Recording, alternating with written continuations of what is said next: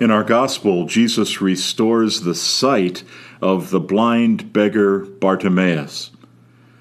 The history of all times and places is replete with examples of blind people who have lived full, rewarding lives. Spiritual blindness, on the other hand, is always an unmitigated disaster. It is clear that Jesus also cures Bartimaeus of this more injurious form of blindness. For the first thing Bartimaeus does when his sight is restored is to see Jesus and follow him up the road. There can be no greater evidence of clarity of spiritual vision. We too, if our spiritual vision is clear, can want no more than to see our Savior and follow him. Even those of us who are blessed with physical sight often need to wear glasses to correct and enhance our vision. The same is true of our spiritual vision. Alas, spiritual spectacles are not covered by most insurance plans. Fortunately, our Savior, as Bartimaeus learned to his joy, is eager to serve as our spiritual optometrist. Like Bartimaeus, we need only express our need to Jesus, and he will give us the spiritual vision of eagles. Our need is not so much for sight, but for insight. God's grace gives us the insight to see our Lord all around us, loving us, supporting us, and urging us on.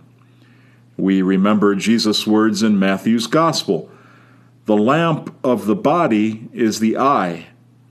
If your eye is sound, your whole body will be filled with light. But if your eye is bad, your whole body will be in darkness and if the light in you is darkness, how great will the darkness be? Christ is our light, the light of the world, and whoever follows him will not walk in darkness, but will have the light of life. With our sight restored, we can obey Jesus' command to let our light shine before others that they may see your good deeds and glorify your heavenly Father. Jesus even describes how the treatment works. Why do you notice the splinter in another's eye, but do not perceive the wooden beam in your own eye? How can you say to another, Let me remove the splinter from your eye, while the wooden beam is in your eye?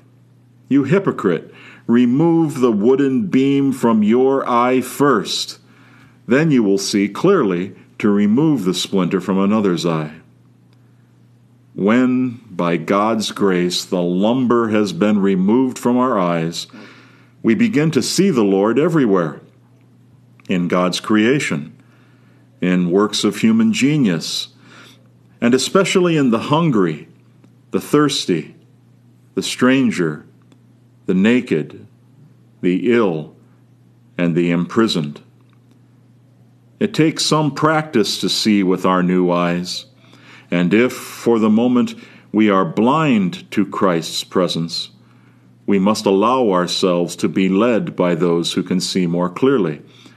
Another time, they may rely on us for guidance. That is one of the reasons that we gather together in worship. Another reason, of course, is to see our Lord in the bread and wine we offer in the Eucharist. It is an ideal opportunity to ask our God for eyes with which to truly see.